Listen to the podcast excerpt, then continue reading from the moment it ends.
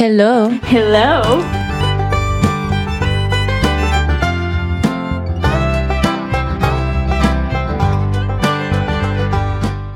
Mi piace la nostra nuova sigla.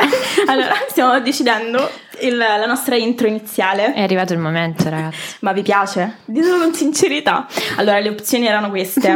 Ho questa che è Snow Rabbit. Snow Rabbit, oppure c'era Grissimbon, Grissimbon. oppure c'è anche giorno e notte, giorno e notte, 24 ore in funzione. Quante cose al mondo puoi puoi fare, fare? mm, costruire, inventare. E E, però sono alla fine abbiamo sicura scel- che preferite questa anche voi. e quindi niente, faremo un sondaggio su Instagram. Mi raccomando, scegliete per bene. Eh, seguiteci prima su Instagram, Ah, vi volevo ricordare. At non è proprio il caso. Grazie. Il caso. Il caso. Ciao Piera, ma come stai? Da quanto tempo che non ci vediamo? Scusate ragazzi, siamo presi un, po' di giorni di ferie, ma non solo da voi, proprio da noi stesse, cioè non- noi non ci Sì. vediamo da due settimane Ferie più. è proprio la parola meno, meno adeguata per, per descrivere quello che abbiamo fatto. Eh, Dato che ci siamo presi un paio di settimane di pausa, volevamo comunque ritornare su un argomento che in realtà eh, è successo un po' di settimane fa, e cioè la festa della donna. Pensavo Denis Pipitone. no, ma noi non abbiamo le capacità di parlare di un fatto di cronaca attuale, ti so. Che pensi? Però aspetta, visto che avevamo parlato della cosa su Instagram, Ah. possiamo fare un update nel caso in cui qualcuno vi va fuori dal Allora, mondo. l'update Se è- non avete la TV, non avete il telefono, avete solo il nostro podcast. Non è Dennis Pipitone, punto, questo No. è l'update. Però lei è una TikTok star, a quanto, a quanto ho capito, o comunque una YouTuber star, è famosa su... su- Vabbè, non ho capito un cacchio. A me è venuto il dubbio che questa comunque, cioè io voglio sperare almeno che sia, che quantomeno non sappia chi sono i suoi genitori e che veramente sia stata rapita e che la TV russa magari con il suo benestare, russa, la TV russa magari con il suo benestare abbia fatto questa spettacoli- spettacolarizzazione anche se a lei andava bene, è grave ma è giusto. Però secondo me c'è anche la possibilità che in realtà lei abiti con i genitori, tipo, No, e che sia stata pagata. Mi auguro veramente di no, perché a quanto ho capito è, stato un'attrice? super greve il tutto, cioè che tipo c'erano tutte madri in attesa, non era solamente Piera Maggio, c'erano male. tipo madri nel mondo che avevano perso le figlie e con cui c'era... E mm, quindi aspettavano di sapere se lei fosse effettivamente questa, capito questa No. dichiarazione? No, perché poi del gruppo sanguigno, quindi magari poteva essere rilevante anche per altre persone scomparse. E questa dichiarazione è stata fatta tipo eh, la lotteria, non lo so, oppure mm, il finalista di X Factor. e mm, quindi una roba grevissima. E l'avvocato si è molto arrabbiato, giustamente. Sì. Però niente, ragazzi, il capitolo è ancora aperto. Come voi, tra l'altro, probabilmente Denise sarà pure stata trovata per quando usciamo, considerando. Comunque, siamo sempre sul pezzo noi. Sempre sul pezzo. Oggi ci dedichiamo un po'. Parliamo di. Sarà una puntata tutta al femminile. Allora, eh, ci promettiamo che almeno in questo episodio non scadiamo in quel femminismo becero.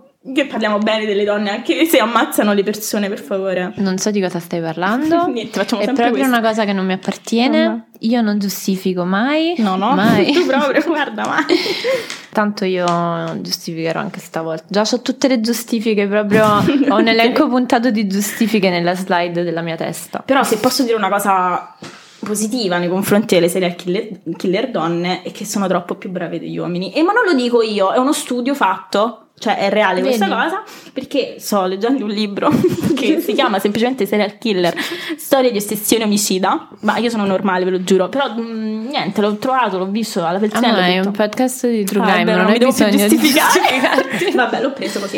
E secondo questo libro, in realtà, le serial killer donne sono molto più brave rispetto agli uomini perché sono più, molto più metodiche, molto più precise e fredde nel- nell'omicidio. Infatti, i detective, la polizia in realtà impiega il doppio del tempo a trovare le serial killer donne rispetto agli uomini. Infatti, ci, in media, ci mettono in media 8 anni rispetto ai 4 anni per trovare un serial killer uomo. Però in realtà sono molto molto di meno rispetto ai serial killer eh, uomini, infatti Dei fiori rari. dei fiori rarissimi, perché infatti sono solo l'8% dei serial killer a livello mondiale. Però una cosa super interessante è che la maggior parte delle serial killer, don- killer donne sono americane. Infatti, di questo 8% mondiale, il 72% è in America. Quindi è una cosa molto molto americana. Stranamente. Posso dire una cosa? Così, No. detta tra noi, tanto dubito che ci siano degli americani che ci ascoltano. Gli americani stanno fuori con l'accuso. Cioè, è, è arrivato il momento di dirlo. Lo dobbiamo dire, poi ci piacciono, abbiamo tutti quanti il sogno americano, ma noi abbiamo il sogno di New York, il sogno della California, il resto Metti un piede dentro, oltre il confine degli stati. stanno fuori con l'accuso, sono degli psicopatici. A proposito, Ah. Allora ci è stato segnalato perché eh, noi non facciamo follow up alle cose di cui parliamo, non siamo attenti, non abbiamo tempo, in realtà prendiamo molto poco sul serio questo lavoro, lavoro poi, iniziate a pagarci. Ehm, però in realtà qualcun altro, i nostri listeners, eh, sono un po' più attenti e ehm, la Virginia ha bannato l'uso del gay panic defense, che in Ah. realtà è LGBTQ panic defense, quindi un applauso alla Virginia. Brava Virginia, brava, brava. Un passo verso la, la normalità, forse. La sanità mentale. La sanità mentale. Chi lo sa. E scusa, ti ho interrotto, prego. E, e negli ultimi anni in realtà le serial killer donne sono eh, cresciute esponenzialmente a livello di numeri, infatti dal 1970 fino adesso eh, sono aumentate del 138%, quindi Ah, vedi, tutto a posto fiori nostra- non più così rari. No, di solito non utilizzano la violenza come magari un uomo tendenzialmente fa, ma eh, l'80% delle serial killer, killer donne utilizzano il veleno. Poi il 20% armi da fuoco e poi tutto il resto armi contundenti, Veleno è più soffocamento. subdolo. Sì, perché non devi fare granché, Mm-mm. glielo metti lì nel drink, eh, nella zuppa e fai, cioè il liquidino magico fa tutto lui. E ci sono svariate tipologie di serial killer, tra cui le vedove nere, che sono praticamente quelle che ammazzano tipo il partner o comunque delle persone che gli sono molto vicine, o anche gli angeli della morte, che sono tipo eh, infermiere o dottoresse che ammazzano le persone che gli sono state affidate con cure mediche e cose del genere, però in realtà ci sono anche degli uomini che lo fanno, però la maggior parte sono donne. E poi ci sono le predatrici sessuali, eh, le assassine che ammazzano per vendetta e poi ci sono anche i, i team killer, che in realtà sono quelle donne che per assecondare ehm, il partner ammazzano in coppia. La- lo senti quell'odore di giustificazione leggerissima? Perché lei Era solo una vittima di una relazione. Però in realtà, almeno quelle che conosco io, in realtà un po' è così. Nel senso, hanno tutta la colpa del mondo, eh.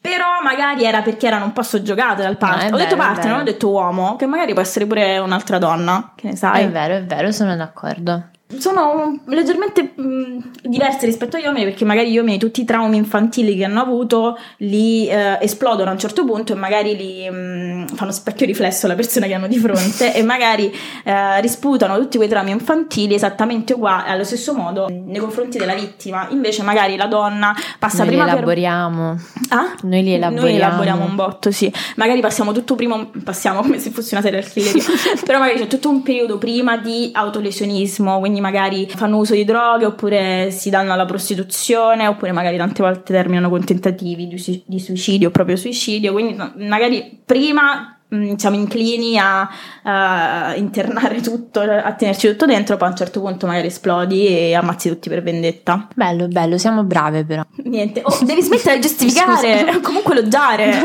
E comunque ehm, la mia killer, la mia Chi è la personal killer? Non rientra in nessuna di queste categorie. Ok. Perché? Ecco perché posso giustificarla. L'ho scelta apposta. E, È unica nel suo genere. Un Unica. fiore unico. Oddio, unica. proprio adesso, in questo periodo di vita, eh, proprio unica non è. Sono più quelli come lei che quelli non, non come lei. Oddio. Comunque, sto parlando di Typhoid Mary. Ah, Mhm. il paziente zero. Il paziente zero. Allora, un po' di context. Siamo nel 1906. Un eh, ricco banchiere, Charles Henry Warren, aveva preso in affitto con la famiglia una residenza a Oyster Bay per eh, l'estate. Dal 27 agosto al 3 settembre, 10 delle 11 persone della famiglia si ammalano di febbre tifoidea. NB.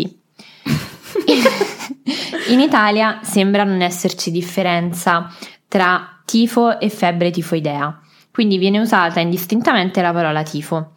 In inglese invece esistono due parole distinte, typhus e typhoid, che indicano rispettivamente il tifo esantematico, che è causato da un germe che si chiama rickettsia, mm-hmm.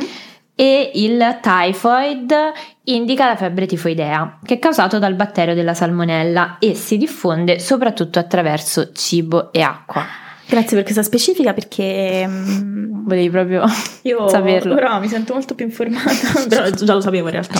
Però. Esplorando il corpo umano, quante cose che siamo in Se vi piace questa come intro, scegliete l'opzione D nel nostro sondaggio su Instagram. Comunque dovete saperlo, non dovete saperlo, però ve lo dico lo stesso perché questo è il mio podcast e io decido. Che io ho troppa paura di esplorando il corpo umano, l'ho sempre avuto Ma da piccola quando mi partiva la sigla dovevo Bellissimo. subito cambiare canale non sono mai riuscita a vederlo per più di sigla. Mi sento male. Cioè, ti sei persa un pezzo di storia? Il motivo per cui non sono mai riuscita a vederlo è che mi ha sempre mandato in crisi il fatto che succedessero tutte quelle cose nel mio corpo senza che io potessi controllarle. Ma giustamente tu sei cioè, vergine! A me non puoi quell'idea accettare. che ci fossero nelle mie vene delle persone in una navicella che si muovono e fanno cose, si innamorano e parlano. E si... No, non puedo, non puedo proprio. E, um, che vi stavo dicendo io? Ah, vi stavo insegnando delle cose di medicina. Listen up, bitch. Volevo chiedere ufficialmente scusa a tutte le persone che hanno, che studiato. hanno studiato medicina e non capisco onestamente perché abbiate studiato quando potevate fare come me.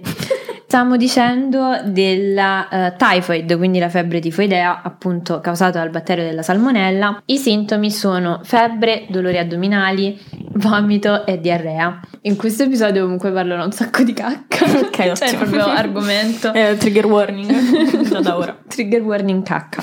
A quel tempo uh, il, la febbre tifoidea aveva il 10% di mortalità, quindi un uh, rate abbastanza alto.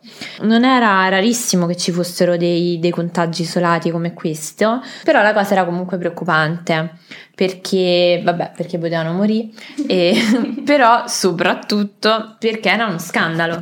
Ovviamente eh, stiamo parlando qui di una famiglia ricca, abbiente, e um, le, le, malattie legate alla scarsa igiene come questa erano più comuni tra ceti bassi, in zone povere. Tra l'altro, vabbè, ricordiamoci che siamo nel, all'inizio del Novecento, quindi comunque non è che pure i ricchi avessero questa igiene proprio al Beh. top e um, facevano la cacca in un secchio. che poi gettavano per... Ah no, quello forse no, era il Medioevo. Adesso, tanto chi vuoi che ci corregga? Qualcuno di voi è nato nei primi del Novecento? Qualcuno eh, di voi ha studiato storia del Novecento? Tutti. Ma potete anche stare zitti in questo caso, ok? Quindi io vi dico com'era il Novecento. Nel Novecento la gente si alzava dal letto perché nella notte doveva andare in bagno e cacciava da sotto al letto un secchio, faceva cacca e poi lo lasciava a fianco al letto e tornava a letto. ok. Vomito. Così è come mi immagino il 1900. Quindi questa cosa, questa, un contagio, un focolaio del genere poteva rovinare la reputazione della famiglia per anni e creare scandalo. E tra l'altro poteva anche eh, rovinare la reputazione della casa stessa, della proprietà, perché abbiamo detto che loro erano in affitto. Quindi George Thompson, il proprietario della casa in affitto, era preoccupato che um, le, le, tubature potessero essere infette, che comunque questa cosa potesse rovinare la reputazione appunto della, della sua proprietà. E quindi chiama l'ingegnere sanitario George Soper che ehm, aveva già investigato casi simili e che inizia a controllare la residenza, la zona, però non riesce a trovare nulla. Soper però viene poi a sapere che la famiglia aveva assunto una nuova cuoca poco prima che iniziasse il contagio, mm. Mary Mallon. Mary Mallon nasce il 23 settembre del 1869 a Cookstown in Irlanda. Nel 1884, a 15 anni, va a vivere negli Stati Uniti e tra il 1900 e il 1907 lavora come cuoca per sette famiglie molto abbienti di New York. E appunto nel 1906, quando inizia il contagio, lavorava proprio dal nostro Warren, Henry Warren. Era difficile però pensare che potesse essere stata lei a far iniziare il, um, il contagio, quindi essere il paziente zero, perché questo batterio muore con il processo di cottura. Uh, ovviamente lei era irlandese, quindi non è che cucinava il sashimi. Di certo non faceva le insalate neanche. Eh, faceva cose tipo le zuppe, gli stufati. Fish and chips E Shepherd's pie vuoi continuare? Dico il arrosto della domenica, Mm. Sunday roast. Poi E poi non so nient'altro purtroppo. si scopre però che la specialità culinaria di Mary era il gelato con i pezzi di pesca che lei con le sue mani che non si lavava da quel giorno che aveva preso la nave per andare dall'Irlanda agli Stati Uniti e ha allungato la mano nel mare, con quelle stesse mani faceva a pezzetti le pesche e le infilava nel gelato e te lo serviva. Adorabile. Il germato. Aiuto. Al momento delle investigazioni di Soper, però, va detto che il concetto di portatore sano era stato solo ipotizzato negli ambienti medici, però eh, non era una cosa che era stata mh, mai rivelata, diciamo, al pubblico. Quindi il- a livello popolare era una cosa che non era conosciuta. E nonostante questo, Soper si convinse che la colpa fosse di Mary, che il contagio fosse partito da lei. C'era però un problema, perché Mary aveva già cambiato lavoro e nessuno sapeva dove fosse. Quindi Soper inizia a investigare, diciamo, il, il CV di, di Mary per, per capire se ci fosse qualche collegamento con altri casi simili di contagio. A quel punto si era onestamente un po' fissato perché sapeva che questa cosa poteva rappresentare una grande svolta per la sua carriera. Quindi scopre che in ben sette delle otto famiglie in cui aveva lavorato Mary c'era stato un contagio di, di febbre tifoidea mentre lei era lì o quando era andata via da poco. Madò.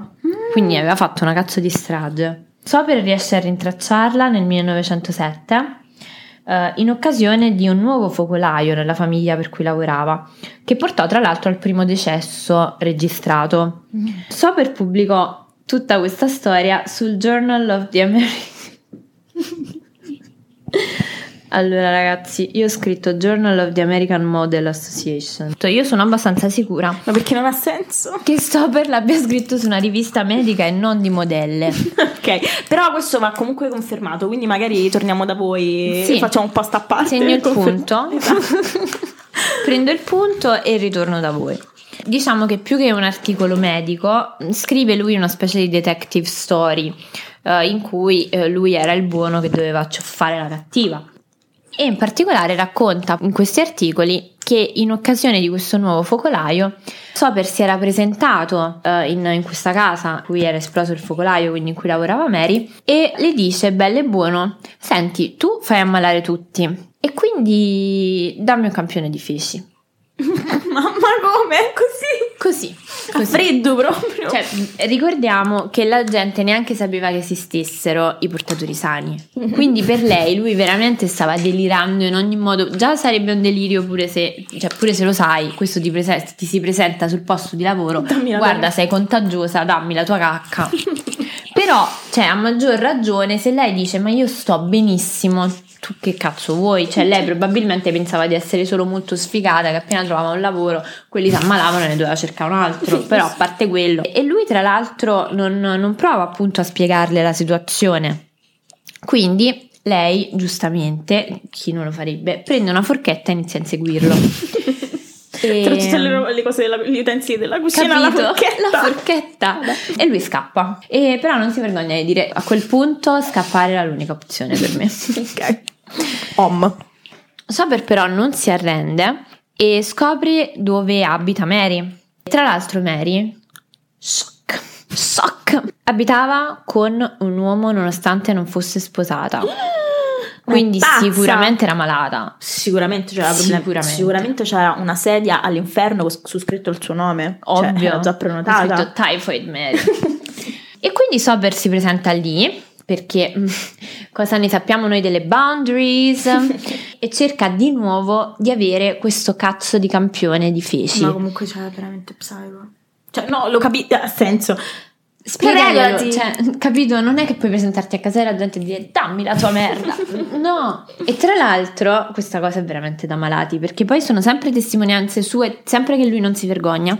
Lui prova a fare amicizia con il fidanzato di lei per farsi dare questo campione. Ovviamente, vabbè, Mary lo caccia, inutile dire. E mm, a un certo punto Soper coinvolge il Dipartimento Sanitario di New York e la dottoressa Sarah Josephine Baker che eh, lavorava ehm, con le donne tipo al reparto maternità per cui ah, tu lavori al reparto maternità quindi parla tu con la tua amica femmina Ah, giusto Cioè, perché noi sono così. lingue diverse, non si Ovvio. capiscono. e quindi viene mandata lì per cercare di farla ragionare. Mm, Si dice, si pensa magari se vai tu le spieghi un poco senza continuare a ripetere dammi la tua cacca. Vedi un essere uguale a te, magari gliela dai la cacca, capito? Perché sei Noi così funzioniamo noi Sì. donne. Per questo andiamo in bagno in due. Fare il check. Comunque non ci riesce neanche Sarah Josephine Baker. E Mary scappa, si nasconde per ore e quando la trovano, poverina, la trascinano forzatamente in un ospedale dove la costringono a dare sti cazzo di campioni, ce la fanno. Risulta che effettivamente lei era la prima portatrice sana mai identificata. Venne tenuta in ospedale e poi trasferita a North Brother Island, anche chiamata Quarantine Island Stupendo. che è il, um, la nostra location, la nostra localizzazione da un anno a questa parte. Geotag. E, che dire, che dire. Però il fatto che sia un island comunque mi dà più la sensazione di esotico, capito? Ma tu fai finta nell'universo, noi siamo su Quarantine Island. ok, ora, ora inizio a immaginarla così. A North Brother Island c'era un ospedale che era il posto in cui appunto venivano messi in isolamento i pazienti in realtà di qualsiasi malattia contagiosa. Quindi era una festa. C'erano pure quelli con le malattie veneree, tutto. Mary, tra l'altro, ovviamente si sentiva come se l'avessero rapita perché siamo qui a eh, tre pagine in nel mio caso, ma ancora nessuno le ha spiegato che cazzo sta succedendo. Non accetta secondo me perché ovviamente dice io sto bene, ma Comunque magari te lo spiegano e non lo capisci uguale, però sicuramente in questi casi l'informazione è importante. Sì, come se ti dicessero tu hai questa malattia, però non hai nessun sintomo, però Capito? Cioè ti comunque. prendono bello e buono, tu stai conducendo la tua vita normale, senti tu sei malata, ti rinchiudono in un'isola. Siamo noi nel 2019. Perché nel 2019? 2020? ah ok dai, sono un anno. Eh. Tutto bene. E iniziano a fare mh, una specie di esperimenti su di lei. Prima volevano farle sp- asportare chirurgicamente la cistifellea. Allora la chirurgia non era molto sicura, non c'erano antibiotici, la mortalità era mh, quasi certa. 98%. 98%, 98,2%. Perché i nostri dati sono sempre molto specifici, ricordiamolo. database dell'American Model Association l'abbiamo presa. Quindi E- fidatevi. E tra l'altro, appunto, non era neanche sicuro che con la rimozione di sta cistifellea lu- lei potesse guarire, cioè seppure fosse andata a buon fine la chirurgia. Quindi, ovviamente, lei dice: "Mm, No, thanks. E decidono quindi di, di cambiare approccio. Decidono di disinfettarle il tratto gastrointestinale con un mix di ammoniaca e formaldeide. Mi sento male. Comunque sempre la soluzione che Trump aveva per il Covid, ha detto Eh, la stessa cosa. cocktail, vedi, Sì. sempre ogni tanto ritorna. Ritorna. Tra l'altro, Soper le aveva anche detto: se prometti di, di non fare più la cuoca, io scrivo un libro su di te e dividiamo i profitti. E Mary lo manda di nuovo a cagare. Lui troppo che voleva fare fortuna, che sperava che la svolta della sua vita fosse sta Mary Mallon. Secondo me se la voleva sposare alla fine. Dici? Sì. Non lo so, però, perché in genere lo step della merda è un po' dopo. cioè, il, fatto di cagare insieme arriva un po' dopo il piacere. Vabbè, magari che ne sai, era Però tipo vabbè, magari. all'avanguardia. Mm. E lei dice no, quindi vuole continuare a fare la cuoca con le sue... Lei dice no. Lei no, è, è isolata. Ah, ok. Dopo tre anni di isolamento, lei fa una, una denuncia e richiede di essere rilasciata perché il suo isolamento era una violazione dei diritti civili. Qui nasce il nome Typhoid Mary, coniato tra l'altro in una riunione della New York Medical Organization. Devo dire comunque è molto professionale questo approccio ai Che bulli pazienti. del cazzo. Cioè, questi parlavano male di lei. immagina, capito, nell'ordine del giorno ci sono i pazienti Tipo gonorrea David. Così lei si è guadagnata questo meraviglioso eh, soprannome. E mm, la stampa eh, inizia a interessarsi a lei a questo punto. Star. tutti pazzi No, non lo dire di me. per Mary. Ma perché sei così? Perché? Simpatica, geniale, brillante. La stampa inizialmente empatizzava per lei, portando avanti la battaglia della violazione dei diritti civili e tra l'altro sostenendo che ci fosse anche un, pregiudi- un pregiudizio dovuto al fatto che lei fosse un'immigrata. Però, però c'era un precedente che non andava molto a favore della causa di Mary. Infatti, pochi anni prima, nel 1905, c'era stato il processo Jacobson vs. Massachusetts. E lì la Corte Suprema aveva stabilito che se esercitando i tuoi diritti individuali ledi quelli degli altri, allora i tuoi diritti possono esserti limitati. È giusto così. È Stiamo vivendo così. sulla nostra pelle. Esatto. E, e quindi Mary perde la causa. Nel 1910 però viene rilasciata. Così. Eh, l'unica condizione era la firma di questo affidavit in cui lei dichiarava che non avrebbe mai più fatto la cuoca, che si sarebbe lavata le mani periodicamente e che si sarebbe recata presso l'ospedale a farsi controllare periodicamente. Ok, ci sta.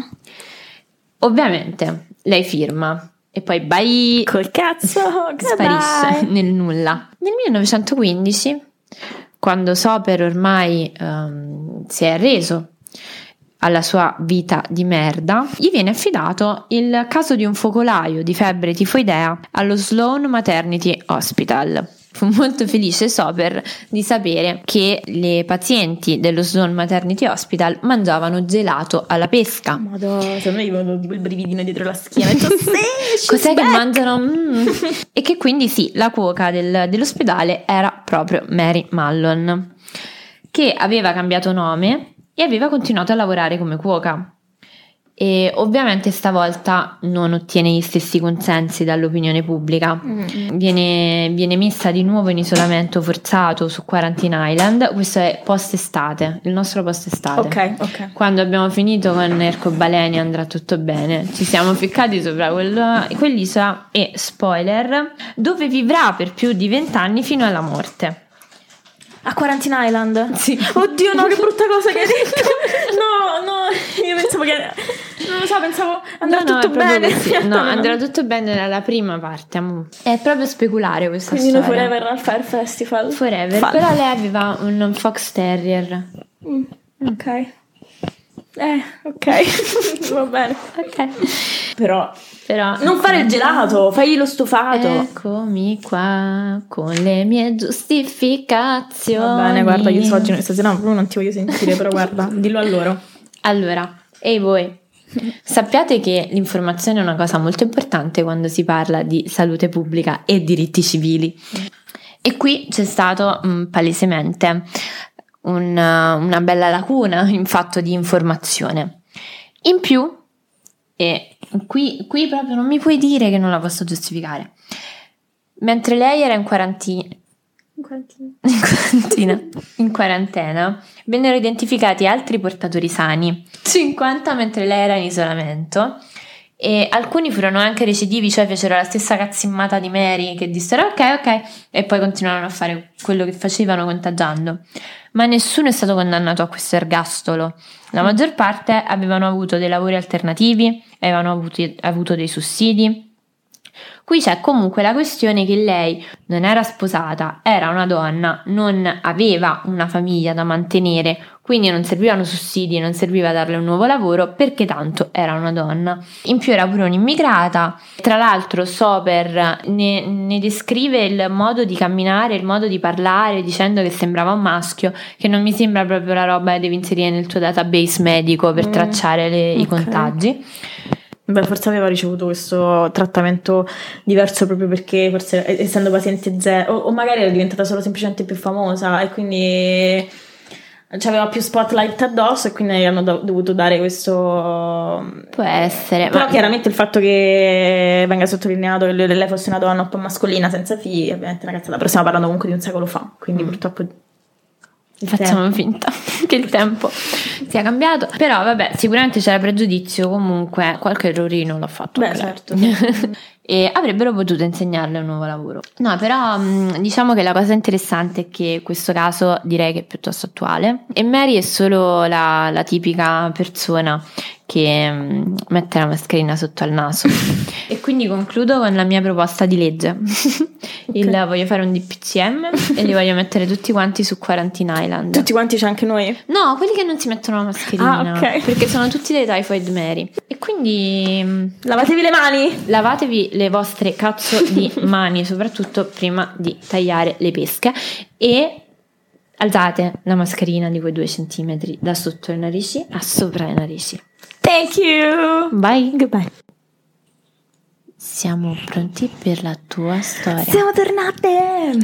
Allora, la mia storia in realtà si lega alla tua perché si parla sempre di igiene personale a questo punto. Perché oggi vi parlerò di Leonarda Cianciulli, il mito di Only One, la saponificatrice di Correggio, quella life.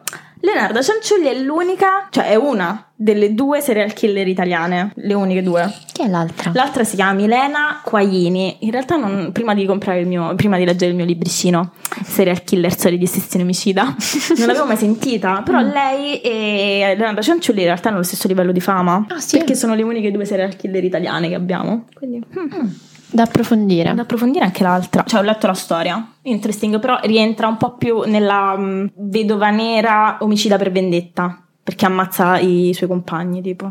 Gli uomini che entrano nella sua vita. E ha da, vendi- da vendicarsi con tutti? Con tipo il primo marito, sì.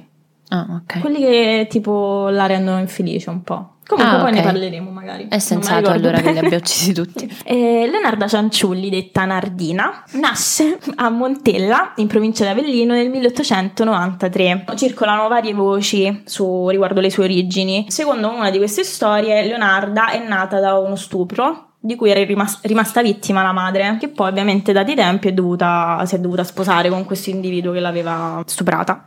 Secondo un'altra storia, invece, Leonarda era semplicemente l'ultima di un'infinita quantità di bambini nati dalla madre, tantissimi fratelli. A questo proposito dovremmo ringraziare Franca Viola, che è la prima persona, la prima donna ad essersi ribellata al eh, matrimonio riparatore, quello per cui se Ah. venivi stuprata dovevi sposarti. Grazie Franca Viola. Perché è capitato a lei e lei appunto si è rifiutata e, e così è stata abrogata la legge che prevedeva Non il sapevo. matrimonio riparatore. Thank you. Oggi sei veramente scienza e storia. Sì, eh. Coccarda per te. me lo ricordavo il nome? Ah, Chissà. comunque in tutto questo, se dobbiamo un attimo ringraziare, ringrazio ora. Faccio dei credits perché sennò mi dimentico. Eh, tutta questa storia è stata ripresa da un podcast slash canale su YouTube che è fatto molto meglio di- del nostro, che si chiama Crimini e Serial Killer, che Se parla volete sentire bene le storie andate lì, Esatto. lasciateci, abbandonate. che parla di Leonardina Lea, molto meglio di quanto farò io in questa puntata. Quindi volevo dare questi credits. Ci sono diverse versioni riguardo la nascita di Leonarda, però una cosa è sicura, e cioè che la madre la schifava, la detestava infinitamente dal giorno in cui è nata e non mancava mai di ricordarglielo ogni giorno e di ripeterle di quanto Leonarda fosse stata un errore. Leonarda era molto, diciamo, era, era un po' allontanata e ghettizzata anche da tutti i suoi fratelli, ne aveva tanti che non la consideravano proprio.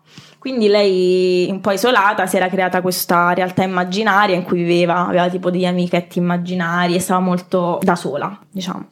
Era una bimba un po' debolina, soffriva di svariate malattie e anche attacchi epilettici e incubi molto frequenti. Povera. Poverina. Una bimba un po' triste, infatti provò ad uccidersi diverse volte. Due volte provò a impiccarsi, però una volta fu scoperta in tempo e la seconda volta invece la corda si spezza da sola. Una volta addirittura, questa cosa fa troppo schifo, mangiò due stecchi del busto della madre e de- ah, insieme a dei cocci di vetro, però non è successo niente, nulla. Mm, buono. Comunque, dopo ogni tentativo fallito, a quanto pare la madre sembrava quasi delusa che Leonarda eh, fosse ancora in vita e non fosse riuscita nel suo intento. Comunque, iniziò ad andare a scuola e riuscì un po' a socializzare, aveva un po' di amichette a cui raccontava delle sue esperienze sessuali con ragazzi molto più grandi di lei. Tendeva a legarsi a questi personaggi un po' X Mm. e cercava di accapararsi un po' di amore e attenzione eh, da qualsiasi personaggio che arrivava nella sua vita. Era affamata di amore. Dopo diverse relazioni incontra l'uomo che poi sposa, che si chiama Raffaele Pausardi. La madre in realtà l'aveva già promessa sposa ad un suo cugino. Quindi nel momento in cui Leonarda si oppone, la madre ovviamente che già la odia a morte e non solo non si presenta al matrimonio, ma la maledice fino alla fine dei suoi giorni. Che comunque posso dire col senno di poi la madre c'aveva ragione su suo Raffaele. Comunque tua madre Sì. ti può pure odiare, però raga ascoltate le vostre madri quando vi dicono che uno non va bene per voi perché è molto probabile che andrà ad ubriacarsi nelle osterie. no, è vero, cioè più vado avanti più mi rendo conto che in realtà il sesto senso delle madri cioè, ci becca sempre. oh. Fortissimo. Sempre. Non vi è mai capitato pure con, con le amiche? Magari tu dicevi, non capissi niente, è la mia migliore amica. Sì. E magari era davvero così per tipo dieci anni. E poi quello di cui lei si era accorta quando eri all'asilo e lei aveva fatto lo screen a una bambina di tre anni e già ti aveva detto che se- non so, si sarebbe comportata in un certo modo. Dopo 15 anni di amicizia, quella persona si rivela come tua madre vero, l'aveva inquadrata. Troppo. Però in questo caso la mamma era comunque una bella mazza in culo, comunque una ga- cioè, di una cattiveria allucinante, Sì, quindi non sì. mi sento di, gius- cioè, di darle troppo ragione. Però Non lo so, è femmina, io sono un po'. non so chi giustificare, giustifico tutti. Comunque, Leonarda però era una persona che credeva molto nella magia, infatti frequentava molto cartomanti e medium e quindi questa cosa, il fatto che sua madre l'aveva maledetta sul letto di morte, l'aveva segnata molto. E beh, Tanto che inizia a sognare frequentemente sua madre, sono- inizia ad avere degli incubi bruttissimi in cui la madre la disdegnava e la malediceva con tutta se stessa. La madre in punto di morte le augura, tesoro, una vita di sofferenze e Leonarda più tardi incontra anche una zingara che la guarda negli occhi e le dice, aperte virgolette, ti mariterai, avrai figliolanza, ma tutti i tuoi figli moriranno. Quindi una macumba fortissima. Però effettivamente non so per quale magia dell'universo la zingara aveva ragione. Perché Lea rimane incinta per ben 13 volte e tutte e 13 volte la perde figliolanza. perde la fiolanza. Che probabilmente era solo perché in quel periodo c'era la spagnola. Quindi No, probabilmente. no, no. Però no, non ci No, no, pensiamo. no, era era un incantesimo fortissimo Sì, sì, per sì. noi. Però lei era convinta al 100% che fosse sua madre, anche perché tutte le volte che succedeva che perdeva un bambino, la sera prima le arrivava la mamma in sogno, in incubo. Secondo me forse è possibile anche che lo perdesse perché tipo Lo stress. Sì, cioè secondo me a un certo punto entri in quel circolo vizioso per cui non capisci più che cos'è causa e che cos'è effetto e quindi magari Un po' te la tiri pure tipo perché si poi la- spaventava così tanto. una bella love attraction al contrario, Mm. che dici oddio, oddio, lo perdo e poi lo perdi veramente. Sì. Comunque Leonarda, disperata, consulta maghi e fattucchieri per im- eliminare questa maledizione. Eh, riesce eh, diciamo, a liberarsi della maledizione della madre, infatti rimane Mm, mm, incinta, diciamo, per adesso, rimane incinta altre quattro volte e ha quattro figli. Nel momento in cui la più piccola a un certo punto inizia a avere dei problemi di salute, lei ovviamente si impanica. Certo. Quindi per guarirla decide di fare questo rito. Si strappa otto denti e li getta nella stufa come rito magico. Ok. La bambina effettivamente guarisce. Vabbè, sarà stata una febbre comunque tutto questo, però comunque la, la bambina guarisce e quindi lei si tranquillizza e inizia a credere ancora di più in questa magia. Certo. Chiaramente. Però è da, da chiedersi se eh, lei abbia scelto di togliersene otto perché aveva quattro figli e così poteva stare sicuro che aveva denti Secondo a sì. sufficienza per salvare tutti, oppure se proprio l'incantesimo ne richiedeva otto e puta caso lei aveva quattro figli. Secondo me lei aveva mm, diviso per bene i denti che aveva in bocca. Cioè, io spero le avesse tutti e 32 denti. però non lo so, dato i tempi. Però secondo me l'ha divisi per Nel bene. 2021 a me ne mancano due. Nel 1930 c'è un terremoto in Irpinia che rasa al suolo tantissime case, tra cui quella di Leonarda e famiglia. Quindi eh, si trasferiscono tutti a Correggio, in una casa super fatiscente, molto povera. E per un bel po' vanno avanti con l'aiuto di vicini, di pare- no, parenti no, erano troppo lontani, però gente intorno a loro che eh, gli regalavano mobili e indumenti. Il marito, mm, cattivissimo, passava tutta la giornata in osteria a bere, non stava mai a casa. E quindi Leonarda, per portare la pagnotta a casa, faceva i lavori più disparati. Quindi a un certo punto inizia a fare um, la venditrice di vestiti usati, vestiaire collective. Vinted. È vinted. E inizia anche a leggere la mano, a leggere i tarocchi, perché era praticamente cresciuta tra cartomanti e fattucchiere, quindi un po' se lo sentiva dentro questa, questa, questa inclinazione. E certo, con tutto il malocchio che aveva ricevuto, era ormai sì. un'esperta praticamente. Da, da, che pulpito? Proprio la persona più maledetta della storia decide di dare consigli e leggere carte agli altri. Leonardo era considerata affidabile e benevola, una madre perfetta. Era l'angelo del focolare, era una mamma attenta amorevole e si dedicava al 100% ai suoi, fi- ai suoi figli. E era molto carina perché preparava torte e dolcini mm. che offriva alle vicine, che invitava anche per il tè. Erano sempre di più le donne che si rivolgevano a Leonarda per consigli, per aiuto. Infatti Leonarda era, ti ripeto, molto amichevole e riusciva a conquistare la fiducia di tutti, soprattutto delle donne. Casa sua infatti diventa un ritrovo di donne di ogni tipo, di ogni estrazione sociale, che avevano bisogno di un aiuto, di un consiglio e anche tipo pozioni, filtri d'amore, roba di quel genere là. I figli, grazie a lei, si sistemano. Infatti, il più grande, Giuseppe, che è l'amore della sua vita, riesce anche ad andare all'università. E, e gli altri più piccoli vanno tipo al liceo, alle scuole. Vanno a scuola. Poi bravi. Non so che indirizzo hanno preso quelle vite. L'unica nota assonata di questo quadretto perfetto è sempre suo marito, che praticamente esce di mattina per andare a bere e torna a casa la sera completamente ubriaco. Te l'aveva detto, mamma. Ascoltate. Le mamme, anche se vi maledicono, hanno ragione. Evidentemente hanno dei buoni motivi per maledirvi. Magari sposarti con Tuggino non è proprio la migliore delle idee, però in quel caso magari tua mamma aveva ragione. Mm. Magari era affidabile. Anche mia nonna si doveva sposare con... Ah, mia nonna alla fine si è sposata con il Ad un certo punto, una sera, dopo un'accesa discussione, suo marito va via per non tornare mai più. Senza quella zavorra di uh, sto Cristo, costantemente ubriaco, Leonarda riesce a prendere un'altra casa perché guadagna e cioè, spende solo per sé e per i figli, quindi riesce a prendere questa casa molto più. una casa meno fatiscente in via Cavour 11A e assume addirittura una domestica, quindi Bene. spara soldi su Prim a questo punto della sua vita. Le malelingue dicono che in realtà con la scomparsa di suo marito c'entra lei. Lei ovviamente nega, ha sempre negato fino alla fine dei suoi giorni e di lì a poco Leonarda si innamora di nuovo e inizia una relazione con tale Abelardo Spinelli. Bel nome, bello. Abelardo è molto elegante come nome. Mm-hmm. No, mi sembra un tipo che andrebbe troppo uomini e donne a corteggiare Gemma. Abelardo. Abelardo. Dopo un lunghissimo periodo di calma piatta e di tranquillità nella vita di Leonarda, Leonarda ha un nuovo incubo. Surprise, bitch! Oh no, è tornata. The mega bitch is back. La madre, adorabilmente, riappare in uno dei suoi incubi e torna alla carica dall'oltretomba per augurarle ovviamente il peggio. Presa dal panico, Leonarda teme che Giuseppe, il primogenito, sia in pericolo, teme che possa avere qualche malattia, che possa morire o che possa mh, andare in guerra perché era in età da leva, quindi lei era molto preoccupata. Non poteva permettere che qualcosa succedesse al suo cucciolo preferito si riaddormenta e dopo poche ore ha un altro incubo super angosciante. Le appare una Madonna con un braccio un bambino nero che le dice che l'unico modo per salvare i suoi figli sarebbe stato quello di sacrificare delle persone al loro posto. Motivi religiosi. Motivi religiosi.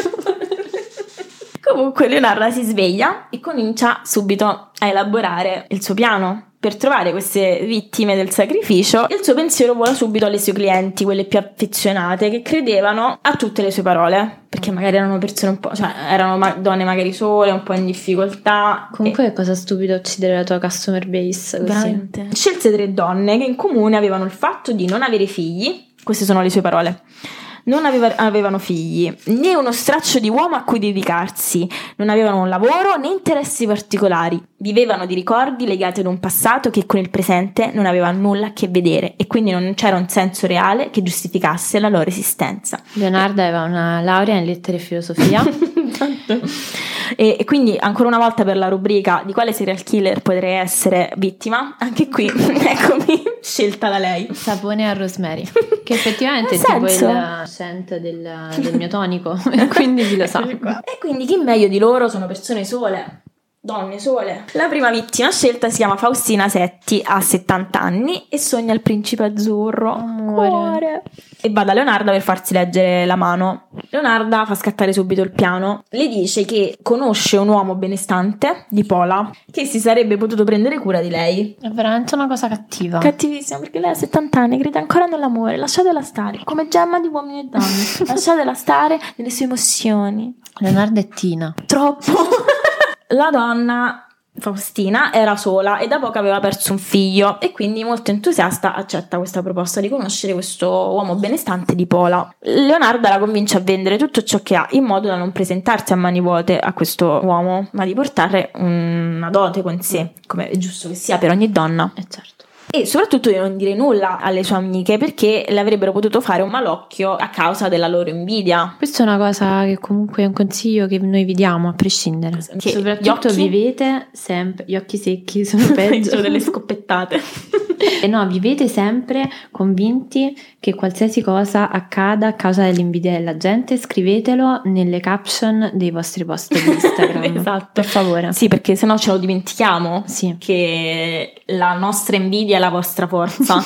Quindi mi raccomando, ricordatecelo spesso perché sennò ci dimentichiamo. Grazie. Grazie. Grazie.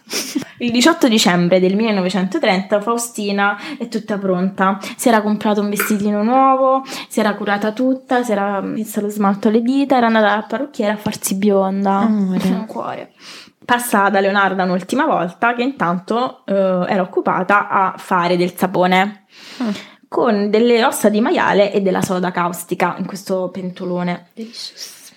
Leonarda congeda la domestica e esorta Faustina a scrivere una lettera in cui saluta amici e parenti e che poi avrebbe mandato o spedito una volta arrivata a Pola. Sto pensando che se ti lavi con quel sapone odore di prosciutto.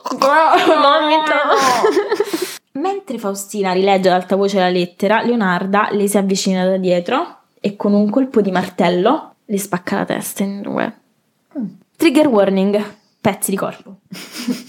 Taglia il corpo di Faustina in nove pezzi e i più grandi li mette nel pentolone in cui c'era il sapone, ma per- semplicemente perché c'era la soda caustica e quindi avrebbe sciolto i, i pezzi di corpo. Certo. E gli altri pezzi li, avrebbe, li ha gettati nel fiume e nel suo pozzo, nel pozzo vicino casa. Il sangue della sua vittima eh, era stato, l'ha messo in un catino e l'ha lasciato seccare e sarebbe poi stato unito a farina, zucchero e cioccolato per fare dei dolci proteici e cupcake estremamente fit. Alcuni dicono che questi dolcetti, questi cupcakes, li ha regalati poi ai vicini, però altri dicono che li ha fatti mangiare ai figli per renderli immortali. Belle il buone. cacao era cacao amaro e Ducan. Chetogenica, può rientrare un sacco di diete proteiche.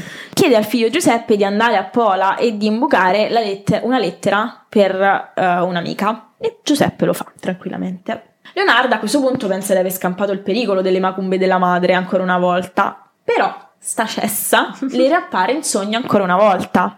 Anzi, scusa, altre due volte. E lei capisce quindi che deve sacrificare altre due vittime in modo da salvare eh, i suoi figli. La seconda vittima è Francesca Soavi, che ha 55 anni e si occupa dei bambini del quartiere. Però il suo sogno era quello di cambiare vita. Leonarda le dice di essere in contatto con un sacerdote di Piacenza, che era un direttore di un collegio che cercava un insegnante. E quindi Franci, super entusiasta, accetta questa proposta. Leonarda le dice di affrettarsi perché il, il posto le poteva essere rubato da un momento all'altro. Dagli invidiosi. Esatto, sempre gli invidiosi. e quindi dice muoviti, impacchetta tutta la tua roba, te la vendo io, tu inizi ad andare là, ti vendo la roba, è vinted. E poi ti mando i soldi. Sicuramente. Francesca quindi di fretta e furia passa da Leonarda un'ultima volta per salutarla prima della partenza e scatta allo stesso piano. Mentre Francesca era intenta a rileggere la lettera da spedire alle amiche, una volta arrivata a destinazione, Leonarda le si approccia da dietro e la colpisce alla testa uccidendola sul colpo. Di lì a poco una sua alunna passa da casa di Leonarda per cercare Francesca, ma Leonarda le dice guarda, cioè è appena andata via, in realtà era in soffitta. Il corpo Mm. di Franci era già in soffitta ed era pronta, era pronto per diventare una tortina. Allo stesso modo il sangue viene raccolto nel catino per fare i dolcetti, però il corpo era leggermente più difficile da sciogliere perché Franci era un po' più formosa e a quanto pare è un po' più complicato liberarsi dei pezzi. Vedi, almeno questo ci salva dalla possibile saponificazione dei nostri È una corpi. protezione naturale, Mhm. lo scudo di grasso. Quindi le taglia la testa e poi la porge mh, tranquillamente al figlio e gli dice te ne puoi liberare per favore? Thank you! Non so se ci va molto meglio, forse sapone. Eh, forse è più romantico come soluzione. Sì. Comunque il figlio se ne libera. Gli amici e i parenti delle vittime iniziano ad avere dei dubbi quando non sentono più le donne, da settimane poi, però si placano nel momento in cui arrivano delle lettere sia da Piacenza che da Pola, scritta proprio dalla mano delle donne. La terza vittima scelta fu Virginia Cacioppo, era una vedova di 59 anni eh, che aveva riscosso del successo da giovane come cantante lirica e il suo desiderio era quello di tornare a esibirsi come un tempo. E Leonarda, detto fatto, come al solito, le propone una soluzione. Le dice di aver trovato un'audizione in un teatro eh, di Firenze. Verina, io comunque mi dispiace troppo perché queste donne hanno tutti questi sogni, nonostante siano vecchine. Però hanno più sogni di noi, secondo eh me. Comunque anche a lei tocca la stessa sorte, viene sciolta nel pontolone di soda caustica, però lei era particolarmente formosa perché stiamo parlando comunque di una cantante lirica. Eh certo. E quindi Leonarda unisce l'utile al dilettevole e nel pentolone inizia a um, aggiungere un po' di olettini essenziali, un po' di rosmarino, un po' di timo, un po' di lavanda e la trasforma in saponette mm. da regalare alle vicine, cortesie per gli ospiti. e ruba anche il suo denaro e i suoi gioielli. Virginia però, grazie al cielo, si era confidata con una persona prima di andare a casa di Leonardo l'ultima volta. Si era confidata con una cognata che però viveva a Napoli. Questa cognata, non avendo più sue notizie da tempo, eh, decide di andare a Correggio per cercarlo, comunque per denunciare la sua scomparsa alla polizia. Però la polizia non, non dà molto adito alle sue preoccupazioni, dice: mm, sti cazzi, vattene. Quindi la donna decide da sola di, riper- di mettersi il cappellino dell'FBI in testa e di ripercorrere le ultime giornate di Virginia investigando e, e viene a sapere anche che altre donne erano scomparse come Virginia. Grazie al cielo anche Francesca, la maestra, si era confidata ad una vicina, quindi entrambe le donne fanno tipo comunella, team di detective, e si recano alla polizia. E in questo... Totally spy. esatto.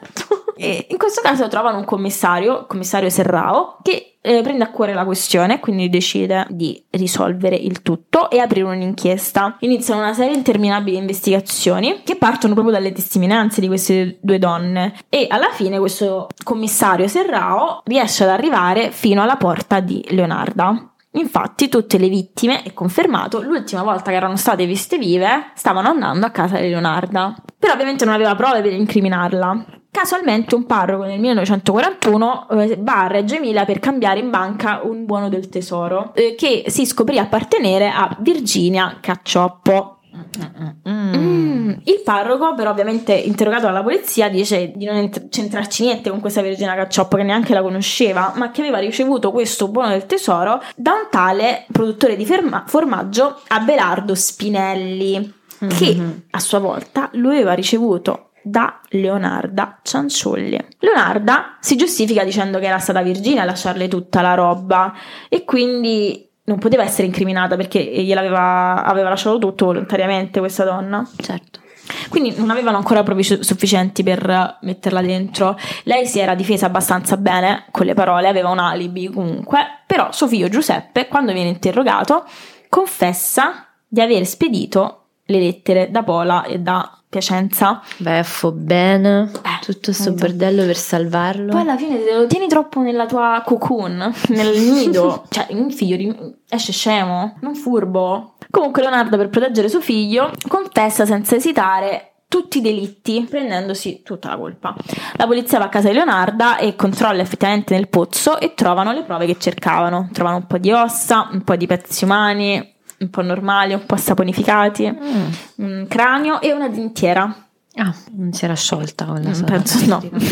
che poi si confermò essere di una delle vittime, probably Gemma, la prima. Il commissario non credeva possibile che una donna di 50 kg, skinny win, e alto 1,50 m potesse essere in grado di commettere quei delitti così grevi, di, di, tagliare, di fare, e quindi accusa il figlio Giuseppe di essere complice, però Leonarda disse che aiutarla in realtà era stata Abelardo, suo marito, strontissima lei, però Abelardo riesce a, mm, a provare la sua innocenza. Il suo processo però viene rimandato a lungo a causa dello scoppio della seconda guerra mondiale. E quindi eh, Leonarda rimane in parte nel carcere di Bologna, in parte dal 41 in un manicomio criminale di Aversa in cui viene sottoposta a delle perizie psichiatriche da un noto medico dell'epoca, Filippo Saporito, Mm. che eh, la dichiarò affetta da psicosi isterica e totally inferma mentalmente. Leonarda, mentre sta chiusa in questo manicomio criminale, decide di scrivere un memoriale di 800 pagine. Sempre la laurea in lettere e filosofia. Lei sì, lei si è laureata fortissimo. Il titolo di questo memoriale di 800 pagine è Confessioni di un'anima amareggiata.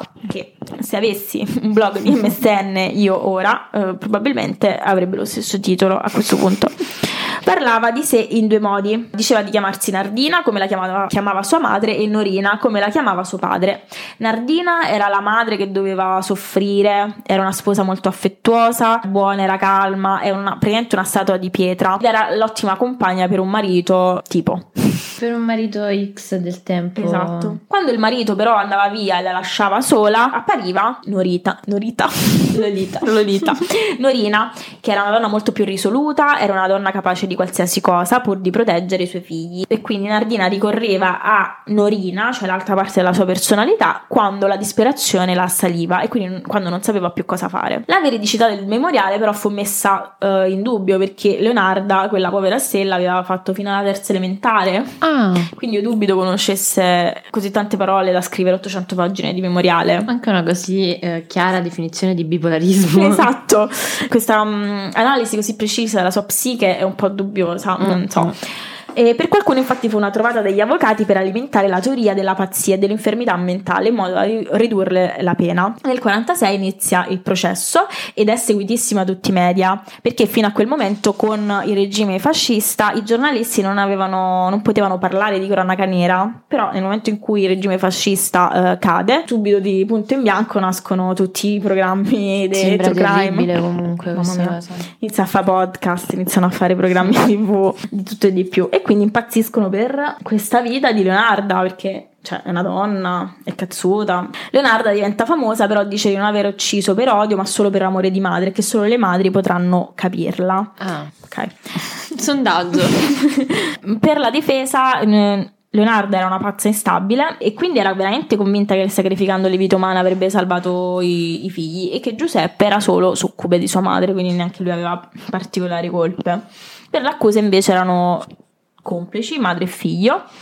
E, e il medico legale dell'accusa dimostra di quanto sia difficile per una donna liberarsi di un corpo, proprio come faceva Leonarda, e che inoltre per saponificare nel modo in cui ha saponificato Lele doveva avere delle conoscenze molto specifiche in materia che probabilmente Leonarda non aveva, così ha deciso lui. Vabbè, questa era la sua teoria. Leonarda che fa cazzutissima gli dice va bene tu pensi che veramente io non sia in grado di fare questa cosa portami un corpo morto e io ti faccio vedere che riesco a fare effettivamente la portano in un obitorio e le danno le offrono un- il corpo di un senza tetto che era morto mh, di recente Quel povero sample usato poraccio. E lei fa una dimostrazione pa- pratica per eh, scagionare il figlio al 100% e per far vedere che aveva fatto tutto lei da sola. Per secondo mm, le voci, smembra con freddezza e lucidità questo corpo in 12 minuti, dimostrando che era molto. Wow. Era estremamente capace di fare tutto da sola, senza aiuto di nessun uomo. Brava. Brava!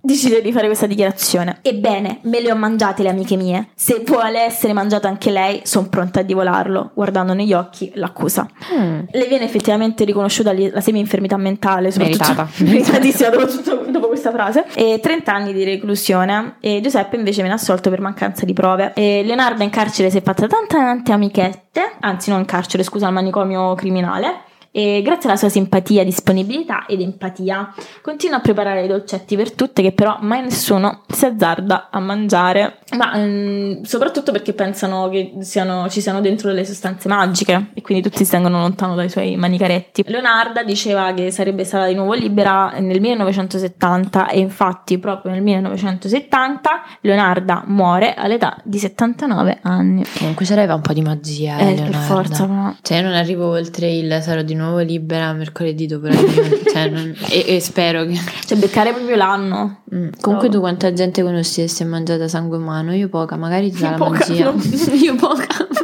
È vero, no, io nessuno.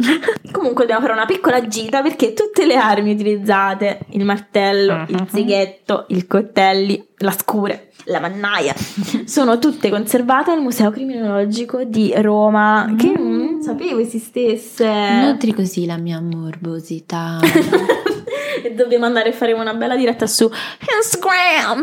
Mm-hmm. Volete venire con noi? Sì, eh, dovremmo. Non lo faremo mai. Mai. mai. Eh. Però è bello sognare. Interesting. Che ancora una volta il sapone gioca un ruolo veramente importante in queste storie. Sì. Sì, però sono, hanno delle, mm, delle, conclusioni un po' che fanno un po' a cazzotti l'una con l'altra, perché mm, una dice lavati e l'altra dice il sapone potrebbe essere fatto di esseri umani.